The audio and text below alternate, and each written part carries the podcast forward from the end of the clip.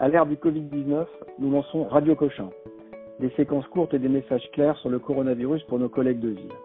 Je suis le docteur Vincent Mallet, médecin à Cochin, professeur à l'Université de Paris, et je parle avec le professeur Corinne Miceli, rhumatologue à Cochin. Professeur Miceli, je suis médecin généraliste à Châteaudun, dans l'Eure-et-Loire, et j'écoute Radio Cochin.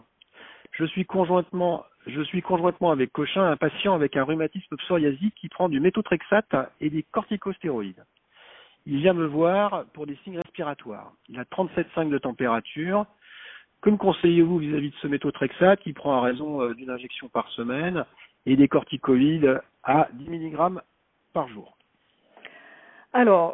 On est dans un contexte d'épidémie Covid euh, avec des signes potentiellement respiratoires et potentiellement une évolution vers euh, quelque chose d'infectieux plus avéré.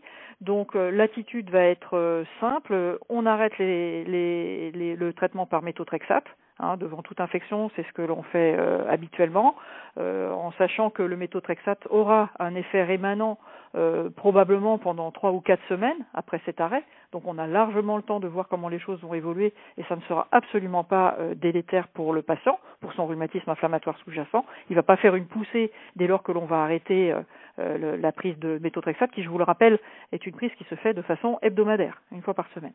Donc on arrête le méthotrexate. Quant aux corticostéroïdes, à la dose de 10 mg, il ne faut pas risquer l'insuffisance euh, surrénalienne, donc il faut maintenir la dose identique de, de, corticostéroïdes. Si jamais il y a une évolution après infectieuse, on pourra discuter de l'arrêter complètement et, et, mettre une supplémentation à viser euh, pour éviter l'insuffisance surrénalienne, mais euh, dans l'immédiat, il n'y a pas du tout, en l'absence de fièvre, de nécessité d'arrêter les corticoïdes.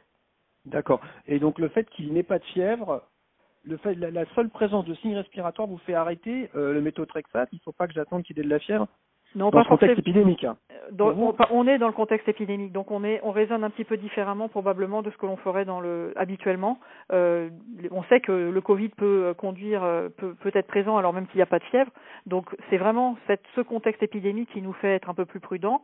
On serait en dehors de ce contexte, euh, en dehors de toute fièvre, on, on, on pourrait maintenir le méthotrexate. D'accord. Si c'était la grippe saisonnière, euh, on, on laisserait. On l'arrêterait pas.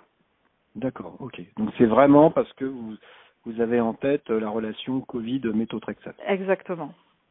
D'accord, c'est très clair. Et donc on laisse euh, les corticostéroïdes à dose surrénale pour éviter l'insuffisance surrénale. Euh, Alors en l'absence de fièvre, on peut même laisser la dose de 10 mg normale qu'il avait avant. Et puis s'il évolue avec un tableau plus plus plus marqué, une, une, une fièvre et une, une infection Covid avérée, euh, on pourra euh, éventuellement arrêter euh, le, la dose forte, enfin forte, qui est, qui est, très modérée quand même de, de corticoïdes et passer à des doses juste de supplémentation, supplémentation surrénalienne.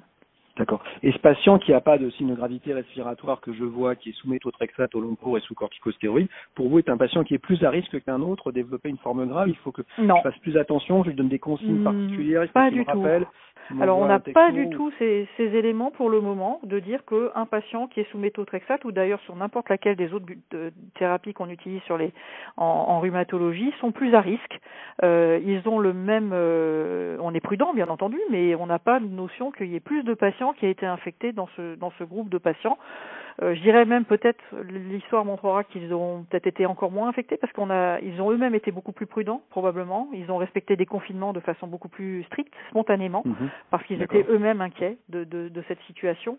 Donc euh, non, il n'y a pas du tout d'argument. Finalement, le raisonnement, nous, notre attitude est, est très proche de celle que l'on prend euh, vis-à-vis -vis de toute infection chez un patient qui a un traitement immunosuppresseur au final. D'accord. Donc à l'heure d'aujourd'hui, j'imagine que vous suivez les littératures. Pour vous, il n'y a pas de signal de danger entre rhumatisme inflammatoire, biothérapie et euh, infection par coronavirus. Absolument pas. Et ce sont d'ailleurs les consignes qui ont été euh, proposées euh, par la Société française de rhumatologie en, en expliquant cet élément, qu'il n'était pas plus à risque. C'est quand même très rassurant. Très bien. Bah, écoutez, on vous remercie beaucoup pour ces informations extrêmement claires. Est-ce que vous insistez sur un ou deux points pour nos collègues? Oui, bah, vraiment l'attitude euh, générale de rassurer les patients, de leur demander de rester en confinement, de bien respecter les mesures barrières, c'est vraiment quelque chose d'absolument euh, essentiel, les mêmes mesures qu'en population générale, et en plus pour les patients qui sont euh, avec traitement immunosuppresseur, les arrêter en cas de suspicion d'événements infectieux, arrêter les anti-inflammatoires de la même façon et ne pas arrêter brutalement des corticoïdes qui peuvent induire une insuffisance surrénalienne chez des patients qui ont été traités de longue date par en général de faibles doses de corticoïdes. Eh ben, écoutez, merci encore pour ces informations très extrêmement claires. On vous souhaite euh, bon courage et on n'hésitera pas à vous rappeler pour prendre la température du service de rhumatologie de Cochin.